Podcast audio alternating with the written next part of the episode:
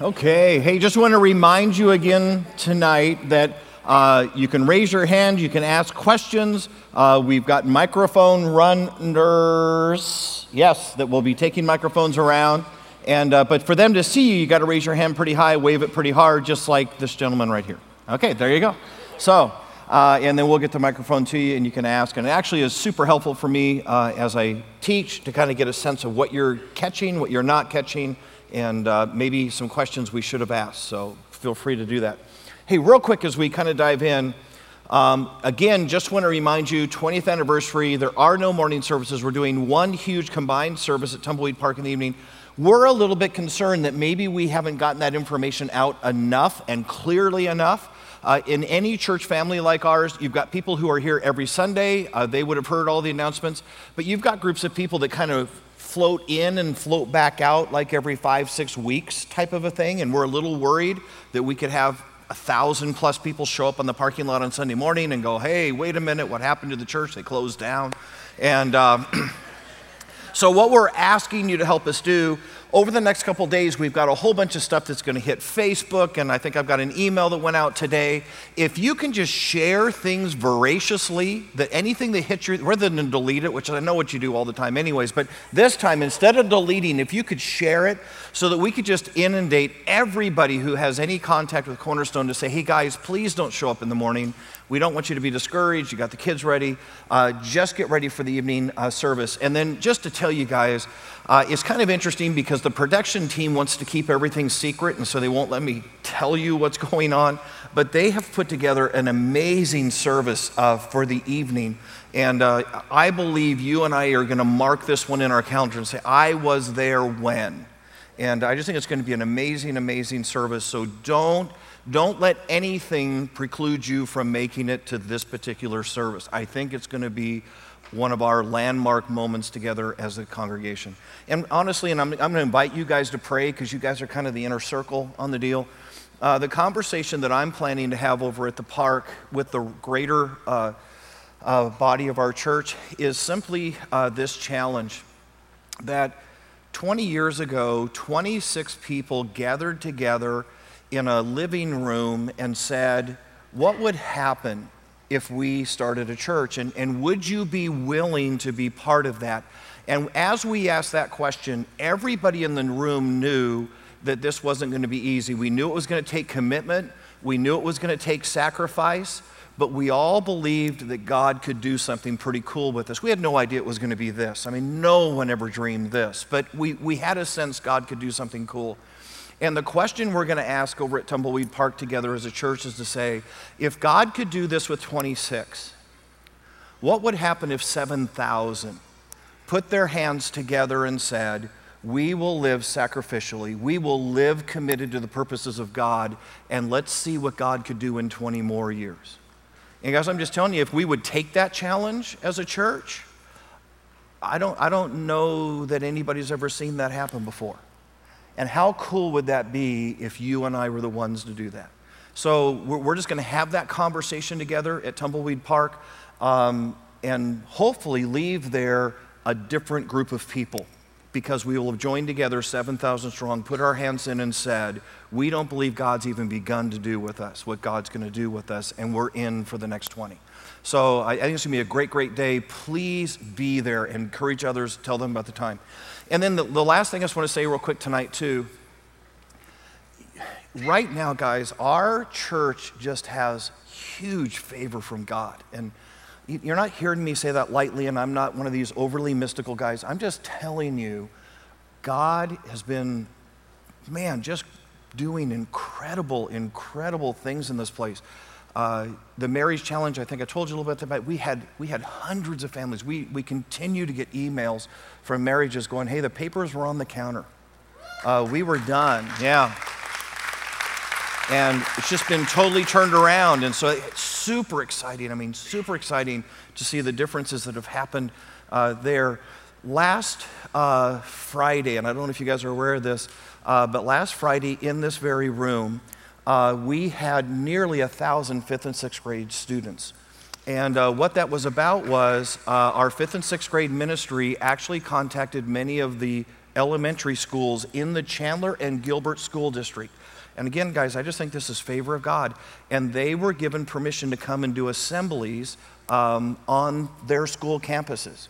Now, the assemblies they did were, were basically neutral. In other words, they were just saying very positive things like be responsible and, you know, um, rise to the occasion. They were saying very, very just positive message type things.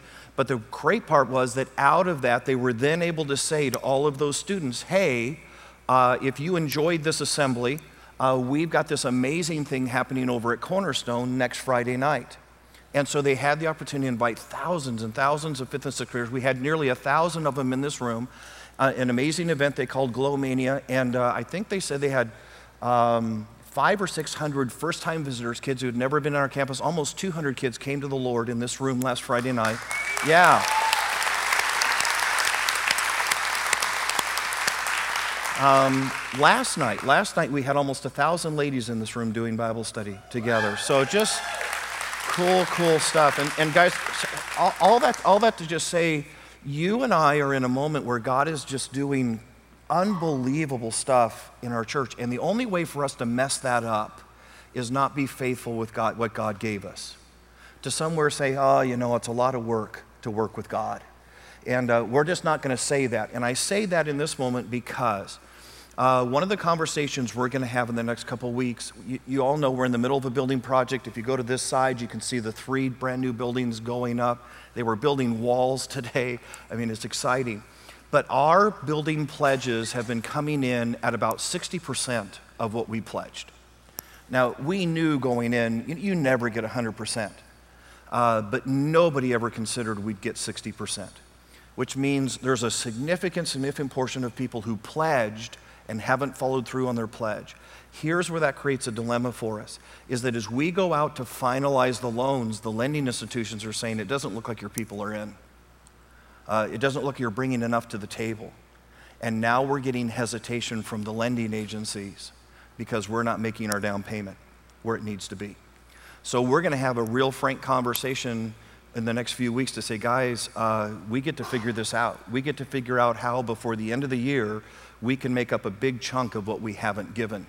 Uh, because if we don't, uh, this thing has all the potential to just kind of go on hold. And here's why, guys, I think that's critical. It's not, it's not about brick and mortar. It's about having a chair for someone to hear about Jesus. And that's a completely different thing. And every one of us is sitting in this room, unless you were here when we built this room, uh, how many were here when we built this room? You were in the old auditorium. Okay, so there's a chunk of us. Everybody who couldn't raise their hand, you realize you're sitting in a chair that somebody else bought you. And now it's our turn. It's our turn to buy a chair for those who haven't made it to the room yet so that they can have the conversation that they haven't had yet. And guys, I, I, I refuse to not change Chandler for Jesus Christ because we didn't have a seat. That's just the wrong answer. I refuse to turn children away from our children's buildings because the rooms are full. It's just the wrong answer. And so, guys, I'm just saying to you, we're stewarding a moment of grace and a moment of favor with God. And the only way for us to screw this up is to say to God, hey, God, it's really inconvenient for you to be blessing this much. So we're going to finish it. We're going to build the buildings, but it means you and I are going to dig down deep and we're going to do some sacrificing. And we're going to, some of us that have already been faithful are going to be more faithful. Some of us who have forgotten are going to remember, and we're going to get this done. So why, here's why I say it to you, because my hope is that every person in this room, because again, guys, you are inner core. I would hope that every one of us is being faithful right now. I need you to pray. I need you to pray for everybody who's slacking and just say, God, remind them. Remind them what we're doing. Remind them how important this is. Remind them how critical it is for us to be the church in a dark, dark world. And I'm going to ask you to be prayer warriors for the next six or seven weeks as we have this conversation and try to get this money together before the end of the year. All right? Yes? And they nodded their heads and said, Oh, yeah, we're in, Pastor. All right, all right, all right, here we go. Let's go to the book of Romans. We're going to dig in. Uh, Romans chapter 1, starting in verse 18. I'm going to back up for a second. We're not going to spend much time there. Don't get freaked out. I just want to be sure that we're on course together, and then we're going to pick up right where we left off last week. We said to you that the book of Romans has been, was used for years and years and years to train defense attorneys in how to build good prosecutions. We then said to you that actually, as we get through Romans chapter 1 and chapter 2, uh, we're going to run into three distinct groups that Paul is going to convict of sin. He's going to convict them of being in need of God because their spiritual lives are in failure. And so we've been unpacking that first group of people. So I want us to go back. It's in verse 18, and I want you to take a look there and see if you can figure out who is this first group of people that Paul has been saying, this group of people is in trouble with God. So here's the verse. Let me read it, and then I'll let you guys take some guesses, see if we can figure it out. Here's what it says Romans chapter 1, verse 18 says, The wrath of God is being revealed from heaven against all the godlessness and wickedness of men who suppress the truth by their wickedness. So, if you were going to put a word to characterize this first group of people, who would they be? Everyone. Nope. Huh? Pagans. Pagans. So, this group of people, let's read it again. The wrath of God is being revealed from heaven against all the godlessness and wickedness of men who suppress the truth by their wickedness. And this first group of people that Paul is bringing into conviction, that he's going to try before the court of God's tribunal, are really just pagans. These are guys who are out living by their own ways, their own cares. They have no regard for God. They're going to do their own thing. They're going to live. Remember, remember it said here, uh, as we went through the passage, remember they exchanged the truth of God for a lie and they begin to worship created things instead of worshiping the Creator. So they, they, they've moved into paganism or into idol worship. And this first group of people are, this, are a pagan group that are as far away from God as they can possibly be. And Paul is in the process of saying, hey, uh, you're in trouble. If you're going to live a godless life, if you're going to live a life with no regard for God whatsoever, you just need to know that that life leads you to a dead end.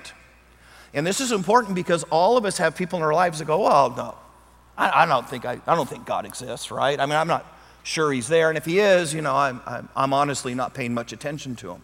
And what Paul is saying in this moment is that is a reckless stance. For you, if you decide that's your final verdict, your final vote, that you're going to say, hey, I'm going to live my life as if God is not there, you realize that leads you to a horrific outcome. You realize you will be found guilty one day if that's how you choose to live your life. Okay?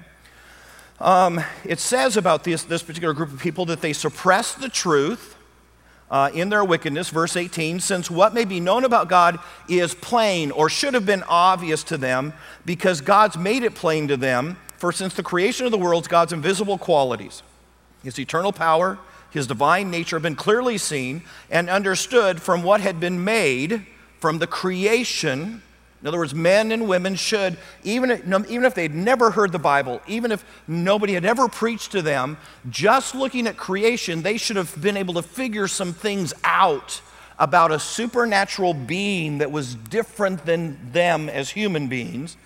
Uh, should have been clear to them, understood from what had been made, so that nobody or everybody is without excuse for denying the existence of God. Now, we said there's three things that every person should know simply by looking at creation if they were simply being honest about what they're seeing in creation. Does anyone think they can remember what those three things were that everybody should know? Anybody think they can do that? Okay, we got one hand over here. Let's give it a try. We've got a hand over here. Mike runners, run. Run. This is what you are being paid thousands of dollars to do is run to the hands that are being lifted, right there. Okay, give me the three things you think that uh, everybody should know just by looking at creation. I'm cheating though. Oh, you're cheating. Hold it down. Don't look at it. powerful. There's someone powerful, more powerful than them. A designer. Okay. And, uh oh. Bigger. Bigger. All right, there you go. Okay. Three things that everybody ought to be able to figure out if you just simply look at creation honestly is hey, there's somebody stronger than me.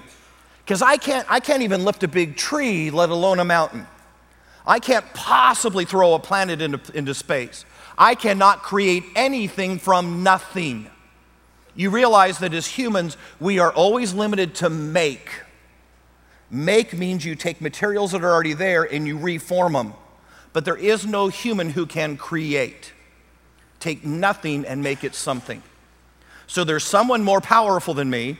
There's somebody, and, and I would argue, and I think it was good, a designer, by looking at the intricacy of creation, looking at the fact that I can't even describe to you how DNA works. Some people are getting closer to that, but you realize the intricacy of this is absolutely absurd that it came from randomness and evolution because design demands a designer. And there's nobody in this room who could have designed the entire met- metabolic system within a person, all of the uh, veins and arteries. There's no one who could have come up with this.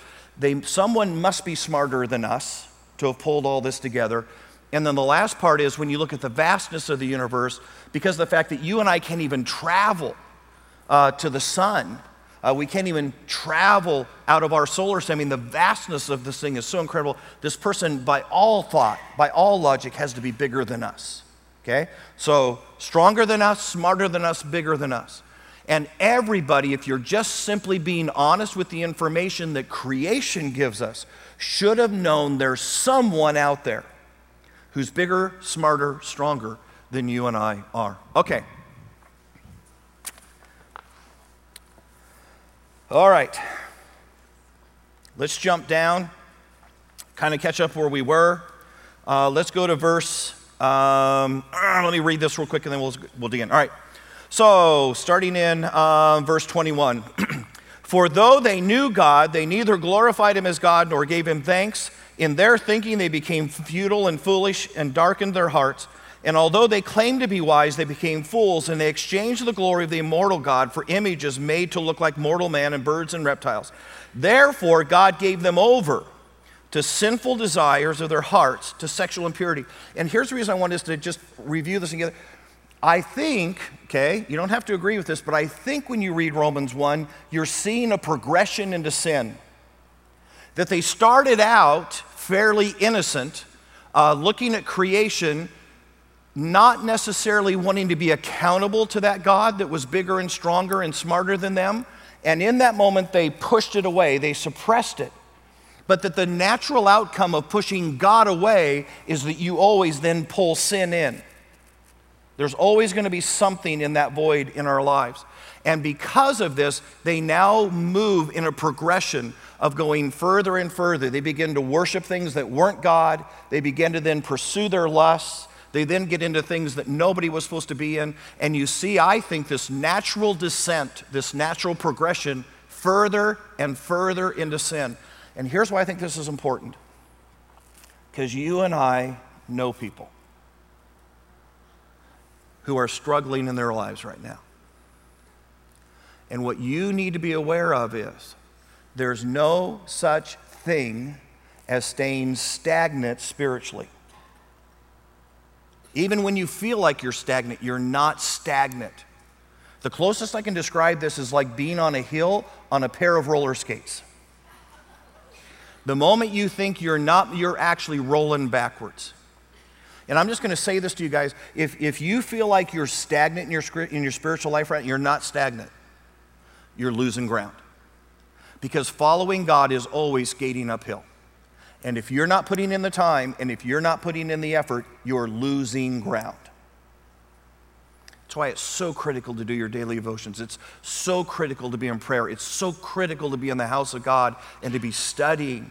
And that's why church isn't an optional thing because the minute you relax, the minute you say, hey, I'm just going to go and cruise for a while, you are losing ground. I think this applies to some of our friends who are far from God. Because what you need to know is where they are today is not where they will be tomorrow. And you will either be the influence in their lives that begins to nudge them and push them closer to God and closer to a decision to follow God, but to stay uninvolved in their lives, probably means that they will continue to move further and further away from God. Because there really is no such thing as being stagnant spiritually. It's always either a progression down or a progression up. Verse 24, therefore God gave them over to sinful desires of their hearts, to sexual impurity for the degrading their bodies with one another. They exchanged the truth of God for a lie. They worshiped and served created things uh, rather than the one who created, who is forever to be praised. Amen. Because of this, God gave them over to shameful lusts. Even their women exchanged natural relations for unnatural ones. In the same way, the men also abandoned natural relations with the women and were inflamed with lust for one another. Men committed indecent acts with other men and received in themselves the due penalty for their perversion. I think that's pretty much where we got last week. So here we go. Verse 28. Furthermore, since they did not think it worthwhile to retain the knowledge of God, God gave them over to a depraved mind to do that which ought not to be done. And I think what's being described here when it talks about a depraved mind is the furthest place you can go in this progression. Who knows what depraved is? What's depraved? Anybody know? Okay, we got a microphone. Let's run. A dollar if you can get there now. All right. All right, what's depraved? Give me a depraved definition. I think a depraved mind is someone who's completely uh, turned their back on God, given over to their sinful desires in a complete way. Okay. I think that's I think that's a really close definition. It's a pretty good working one. Anyone want to add anything to that? What would it be to be a depraved mind? Another term for this is sometimes get used is a reprobate mind. A reprobate. That, but that's kind of old 1700s. But depraved mind or a reprobate mind.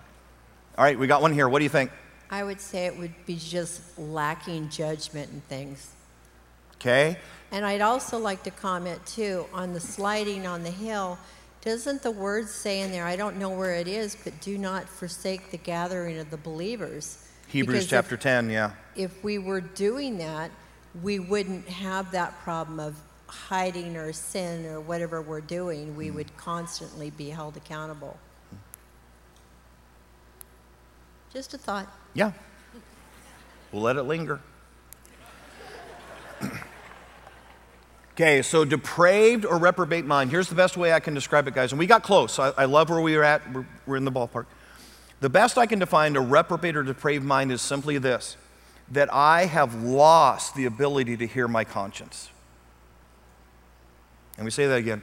I have lost the ability to hear my conscience. Good and evil, right and wrong, no longer have any bearing for me. They look the same. I can justify anything that I do. I can tell you, and there, I have lost any sense of real morality in my life, which is scary. How do you get there? How, how do you get to a reprobate mind? How do you get to a depraved mind? And I, and I think you've got a little bit of a hint here. You know, you've seen this group of people who were pushing God away and they keep getting just a little deeper, a little darker. You, re- you realize, guys, here's the deal with sin one good sin always deserves another. Have you noticed that? It's really hard to sin just once and not follow it up with a couple others. You know, you tell a lie and then someone says, well, hey, but what about, well, no, I didn't really mean that. I meant blah, blah, blah. And then someone else says, well, wait a minute, you weren't there on Tuesday, though. You, well, no, it was Tuesday afternoon. I'll be, I'll be right. One good sin always leads to another. And, and, and you begin to make this progression as you kind of pile them up. Did we have a microphone over here? Say it real loud. Yeah.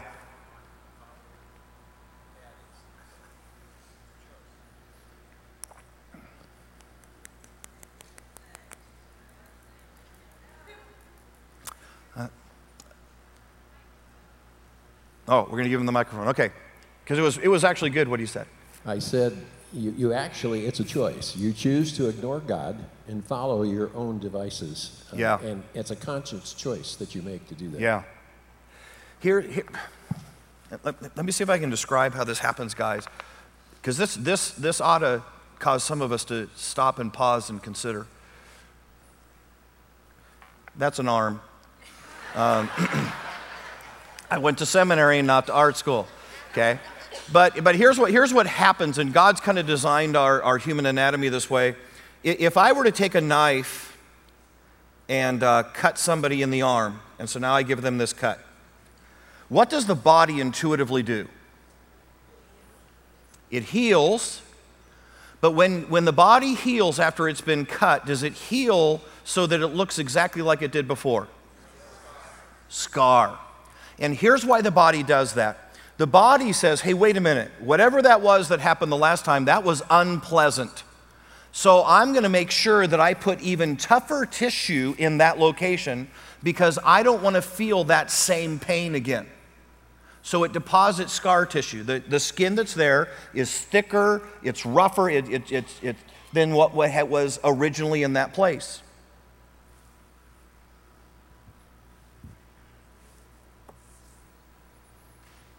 When you're sitting in church, when you're reading your Bible, and the Holy Spirit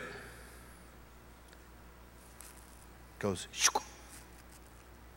moment of conviction. Hey, you know you shouldn't be living that way in your life.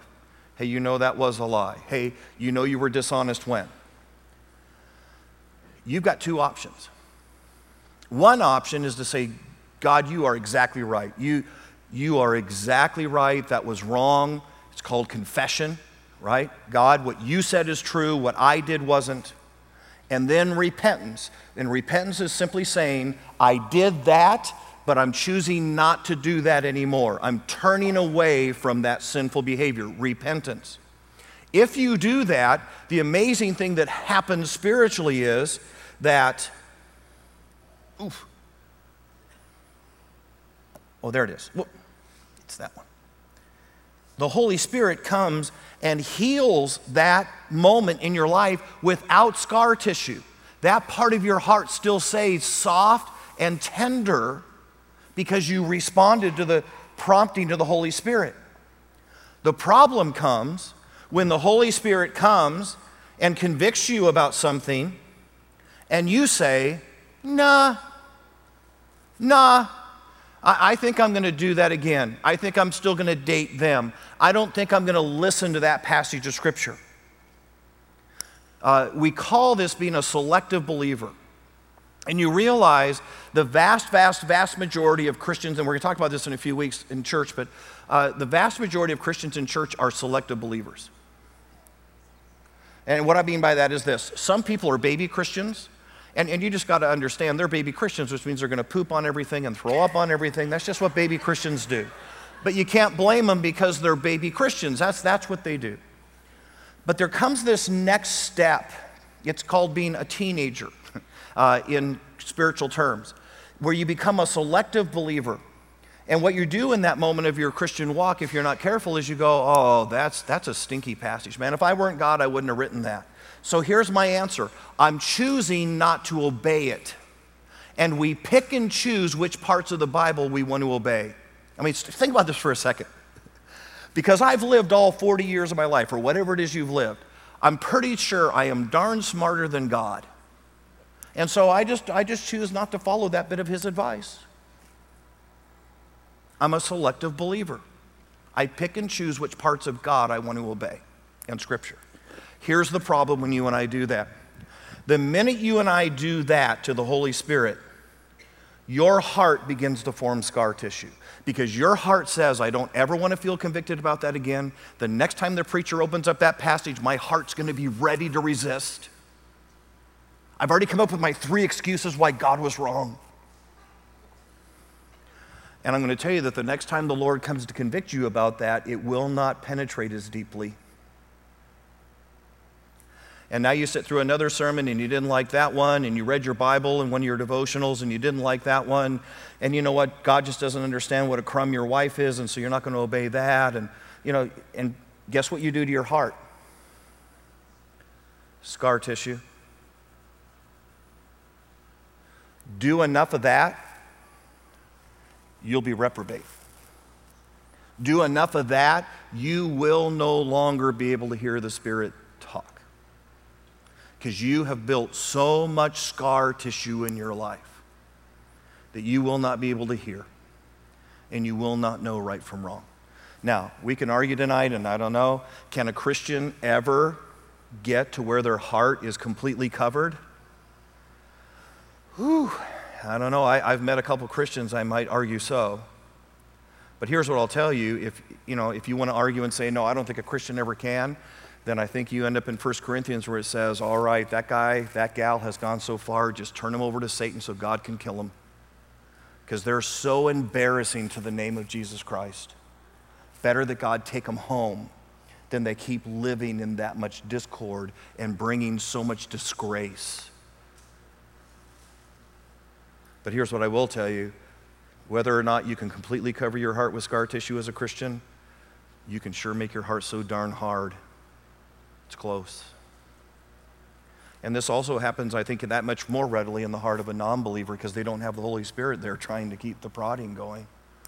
And you've run into people like this. You've run into people that no matter what you say, no matter how much God spanks them, no matter how bad life gets, they can't hear it. And I think that's exactly what Romans chapter 1 is talking about. You keep resisting God, you keep turning God down. The terrifying thing is that you may stop hearing God. So, here's my encouragement for those of us who are Christ followers, who are Christians in the room. Do not let scar tissue build up on your heart. When God speaks, the correct answer is yes, sir. And don't live your life as a selective believer. Don't you dare let your heart get hard. Keep it tender and soft and fresh. And when those moments come when you hate what that verse says in the Bible, welcome to the club because we've all been there. We've all had moments where we said, Man, I wish that wasn't sin, and I wish God wasn't asking me to sacrifice that, and I wish God wasn't asking me to be obedient. But the reality is, guys, when you signed up for Jesus, you signed up to follow. Remember what Jesus said? If anyone comes after me, let him deny himself, take up his cross, follow me. If you're not ready to turn your back on your mother and your father, you're not ready to be in the boat. Follow me. Keep your heart soft obey the first time he asks. Questions? Yeah, all right, there we go. I knew I gave at least one other room.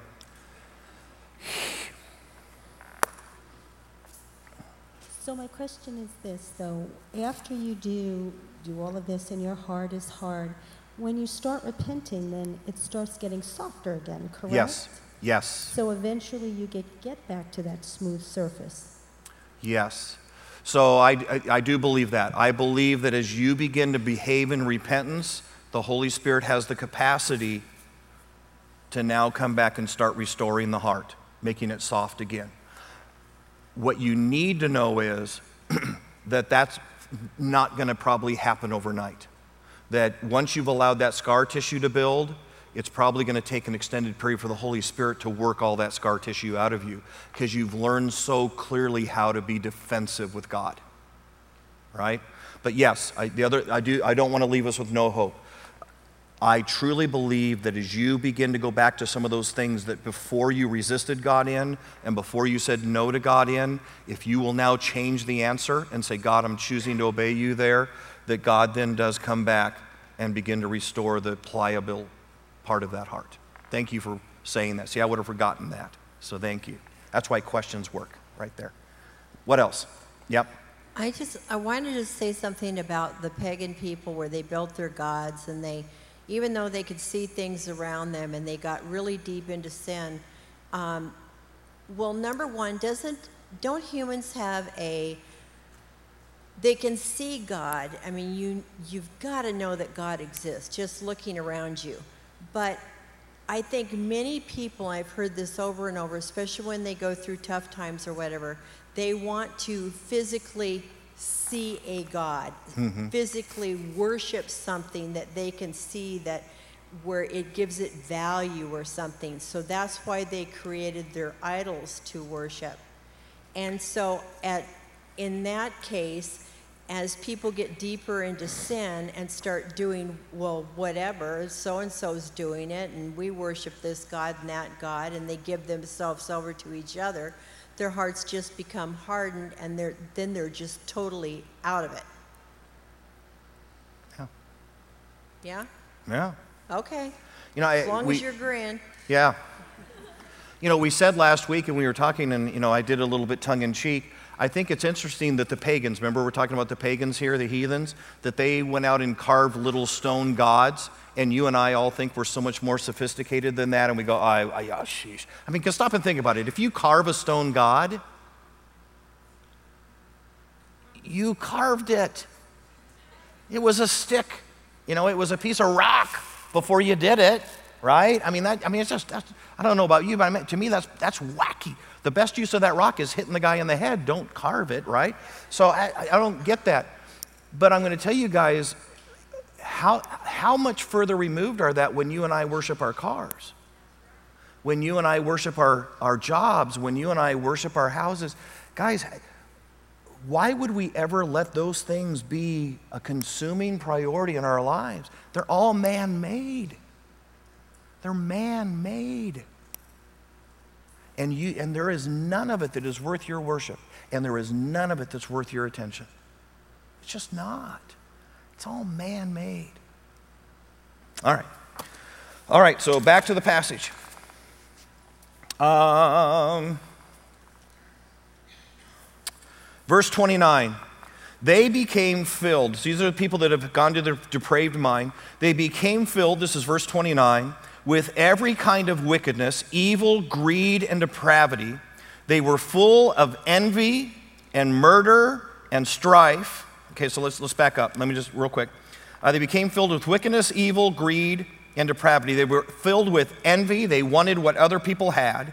Murder. They were willing to kill to get what they wanted strife, they were argumentative about it, uh, deceit, uh, they were willing to be dishonest in order to get it, and malice and anger at each other.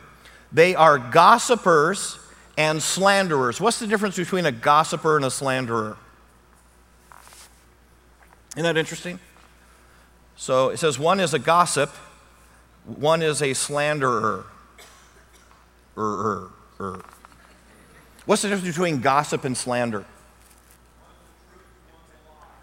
Could be, and I think that may be it.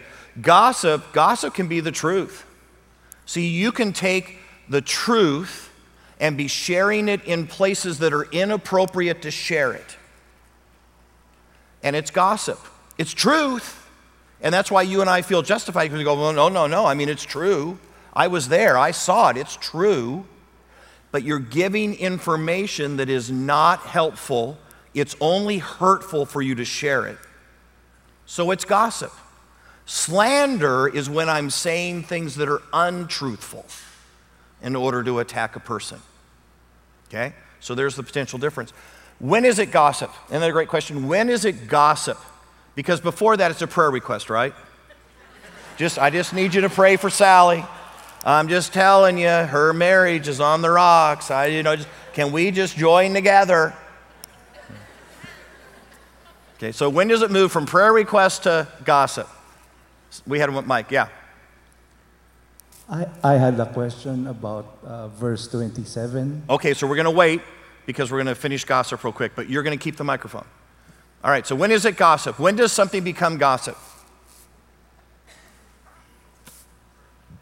Gossip is when it's inappropriate to say it at an inappropriate time. How do I know that? Because I'm just going to tell you, some of us in this room think it's always appropriate. Because you wouldn't say it if Jesus was next to you. Ah! Okay, I hope if you have that filter, okay. So, I mean, some, I'm just telling you, the way some of us live, you know, we, we would do some pretty wild stuff in front of Jesus, so. Some of the movies we go to, I'm not sure Jesus would go to that movie, but that's okay. That's okay. So that's a great question. Is it gossip when they're not there and it's slandering when they are? I don't think so. I I, that's a good shot at it, but I, I don't think that's the, the right way to. Because here's the deal aren't there moments in which somebody's not in the room and you might even be saying some things about that person that are not flattering. but you're sharing them in a desire to be helpful. Isn't that possible?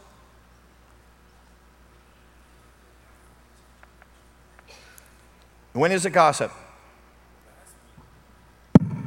Last week, I think you said gossip is when you're sharing it with somebody who cannot help or not change the situation, Okay?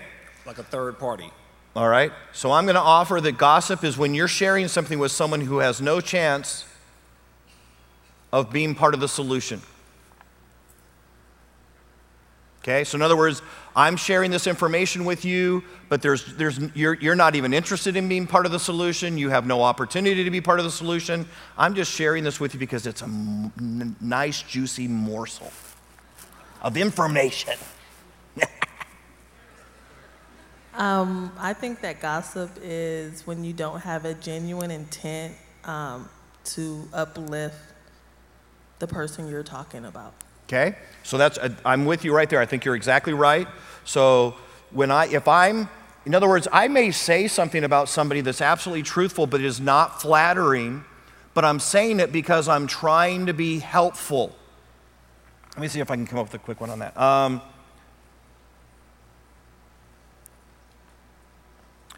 all right, so let's say, let's say there's somebody on the church staff. We're making a totally imaginary person. And let's say that this person is hyper forgetful to ever schedule anything. Okay, they, they just never schedule anything, and it causes constant chaos within the organization uh, to do that. If I stand in the lunchroom and I begin to share this with, um, let's say, just one of their coworkers, and I go, Well, you know John. I mean, John doesn't schedule anything. John's the most forgetful guy, and then everybody gets blown up, and everybody has to do the work for John because John doesn't schedule anything. I just gossiped. But I could walk down the hallway, walk into the office of one of John's coworkers and say, hey, you know what? Uh, I think we both know John's struggling in this part of his life. He's not, he's not remembering. Could you and I make a commitment together that we're going to try to once a week just check in with John and say, hey, John, did you schedule the things you need to schedule this week? And if we see something coming up and he's talking about an event that's coming, could we just remember when he starts talking about an event and say, hey, did you actually get that on the church calendar? Well, now I still talked about the same issue, right? I still talked about the fact that John always forgets. But I did this with an absolute heart and a spirit to actually help John, right? And I'm enlisting someone else to come help with it. And so I'm asking someone to come be part of the solution in order to benefit John. Does that make sense at all? And I'm not doing this to hurt John. I'm not doing it to do, I'm actually doing it in order to be helpful to John's life. Yes. Is it gossip when your intent is to diminish the person you're talking about? Yes. Yes. Doesn't Scripture say, let all communication be that which builds up, not diminishes? Right?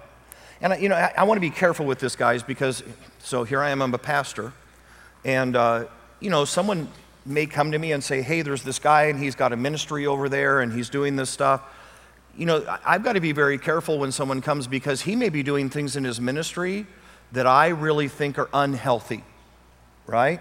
And so now I'm left in a moment when I've got a person who's in the church who maybe is reading a book or watching a sermon this person does, but I happen to have information that I know that there's some things going on that are unhealthy in that.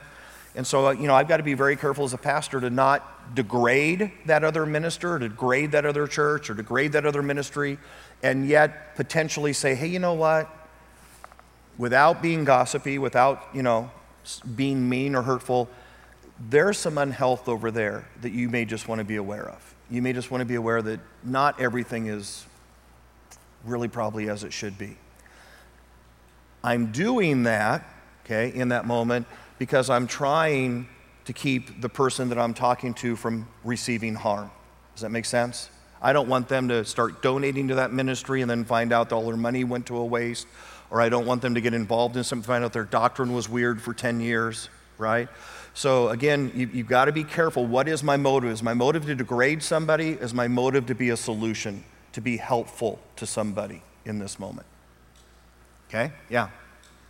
I always thought of gossip as it always has like a secretive component. Hmm. It's it's always like a sense of intimacy. I, like a lot of the times, affairs start in marriages when two people start to gossip about Hmm. their spouse to each other, and there's kind of an intimate component. This, this is why we like it so much, right? There is this kind of secret lasciviousness to the conversation. And even if it doesn't go that far, it, it- there, there is that part of it. There's a show on TV right now, right, called Gossip? Yes, no? You're going, I'm a Christian. I don't know about that show. What, what do you mean? Yeah. Okay? I think it's almost egotistical too, because there's times where you have information that somebody else doesn't have, and here you are wanting to, you know, spread the news. Oh, did you, hear so and so? You feel really affirmed because you were in the know. right. And then you feel, and you owe me something because I just put you in the know, right? So it's like now you owe me a turn, right? Now I'm with you.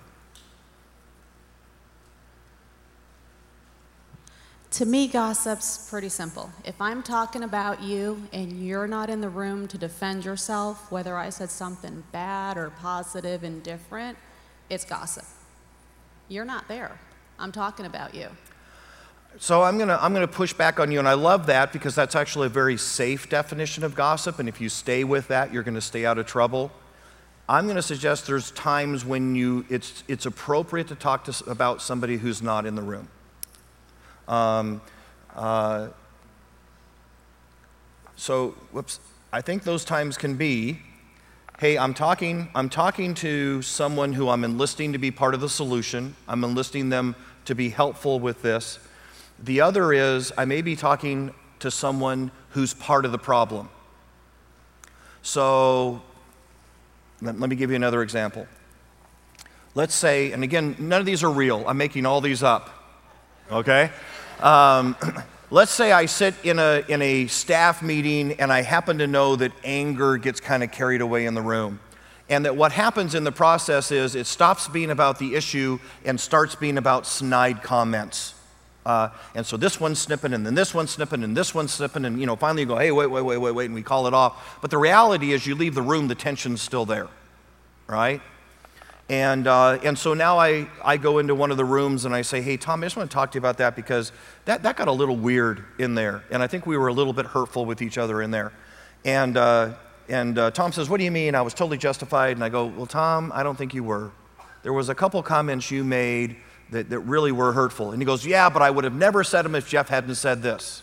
Well, in that moment, I may say to Tom, Tom, you know what? I think you're right. And the truth is, I'm probably going to go talk to Jeff about a couple of his comments next. And so I'm, I'm not telling you that Jeff was blameless, and I'm, I'm willing to agree with you on that. Jeff's not in the room when I'm saying this, right? But Tom, you own the fact that you threw gasoline on the fire. You only inflamed that situation. And it could have easily just been turned off if you would have simply said, let's talk about it later right? So I've gone to somebody now who was part of the problem, and I'm working through the problem. Now, to your credit, probably what I'm going to do with Tom before it's all said and done is say, hey, I, I need you to go talk to Jeff now. I need, I need to send you to Jeff uh, for the next part of the conversation, okay? But I do think, I think there's times it's okay for that person you're talking about to not be in the room. Here's all I'm going to say is, you better be talking to other people who are a direct part of the problem, so you're trying to solve this, or you're talking to people that you're enlisting to help you help Jeff or help Tim or help that other person. So they're going to be part of the solution for you. Okay? And in that moment, because now the truth is, both of those things you're fixing and building, which then preclude it from being gossip if you're fixing and building, because now you're edifying the relationship. But let's be honest 90% of the time when we're talking about someone else, it has nothing to do with fixing and building. It has to do with diminishing, and therefore would be gossip. Okay? Question, real quick. We've got to keep moving. Um, it's not a question, but it's about gossip. Okay? Um, I think that gossip is about when you talk about something and you only feel better about talking about it. Say it again.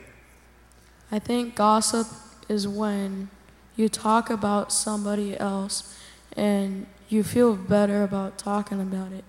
Hmm. And I think that's one of the reasons we do it a lot. I think, I think we make ourselves feel better by making the other person feel lower. And think about how horrible that is, though. I'm going to feel better about me by diminishing you. I mean, that's, that's, isn't that just, if you think, of isn't that darkness? I'm going to feel better about me by diminishing you. Time? 10 minutes. 10 minutes. All right. Got to keep going. We're going to get through chapter 1 tonight. All right. Hang on, guys. We're going to go as fast as we can. All right. Um, slanderers, haters of God, verse 30. Insolent, arrogant, and boastful. They invent ways of doing evil. They are disobedient to parents. Isn't it? Think about this, guys. I want to toss this out. How interesting is it to you in this very, very, very, very, very, very, very, very, very, very, very dark list? right? They were, they were gossipers and slanderers and murderers and adulterers. Dark list. And in the list, it includes disobedient to parents. How do you think disobedient to parents slipped in there? Come on. I mean, on the list of sins, that ought to be like one of the, you know, everybody does it sins, right? Why do you think that one slipped in there? Why do you think that God kind of put that in the big deal list? Isn't that interesting? Anybody got any thoughts? Yeah. Microphone, microphone, microphone.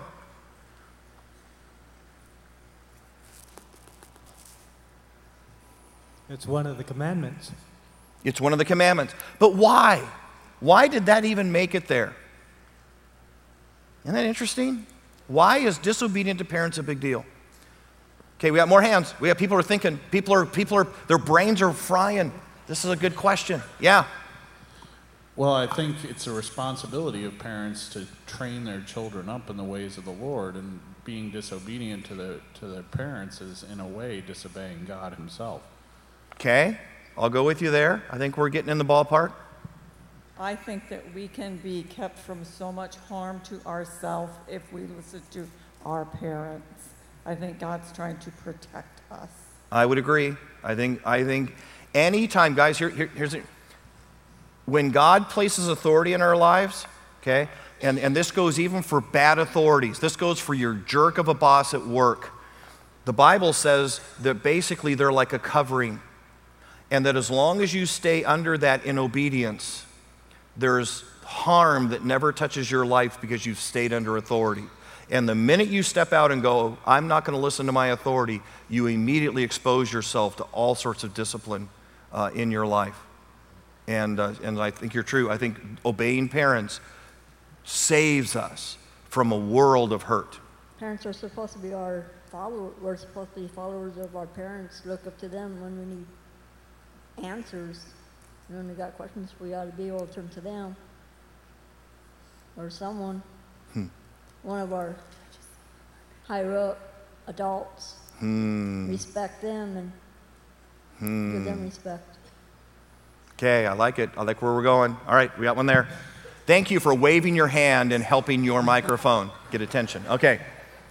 I think it's a matter of authority and, and kind of order of things that God places on every Hmm. one of us.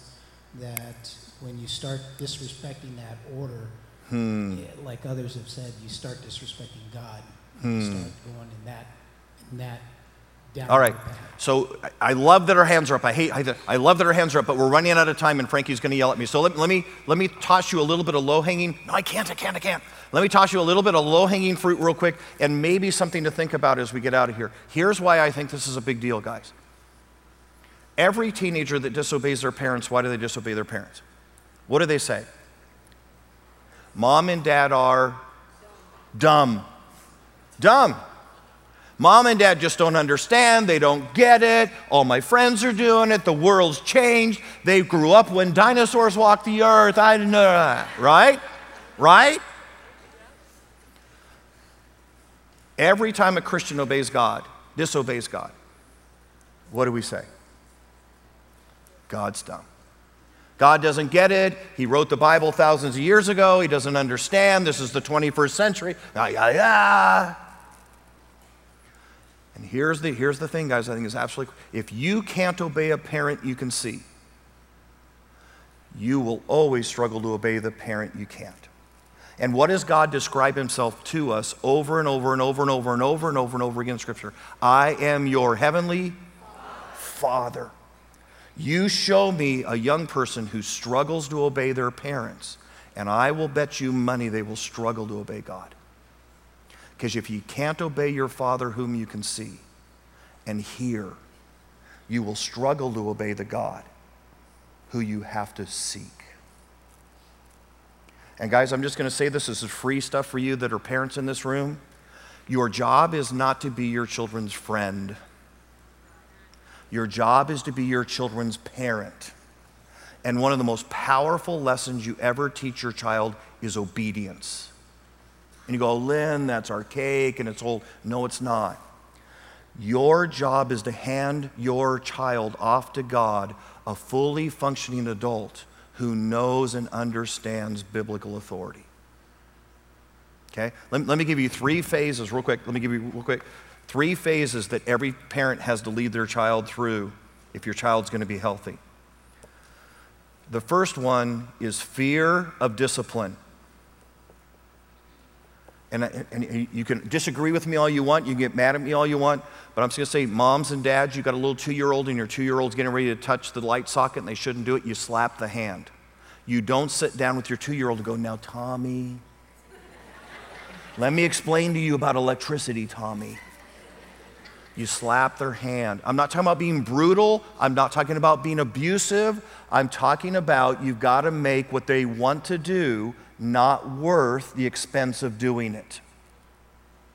Okay? It's the fear of discipline. Because one of the most powerful things that a child is, or an adult has got to know when they go out in the, into the world is you know why I'm not going to disobey that scripture? Because God said He'd spank me if I did. And I fear His discipline. We have a generation that does not fear God and does not fear that He'll spank them. And they've taken His long suffering and abused it. And somewhere, our generation is going to get a spanking because we never learned to fear discipline. The second thing that every parent, and it's the next phase, this is part of a child growing up. Whoops, I have no idea what that was. Okay, there we go. The next one is to fear disappointment.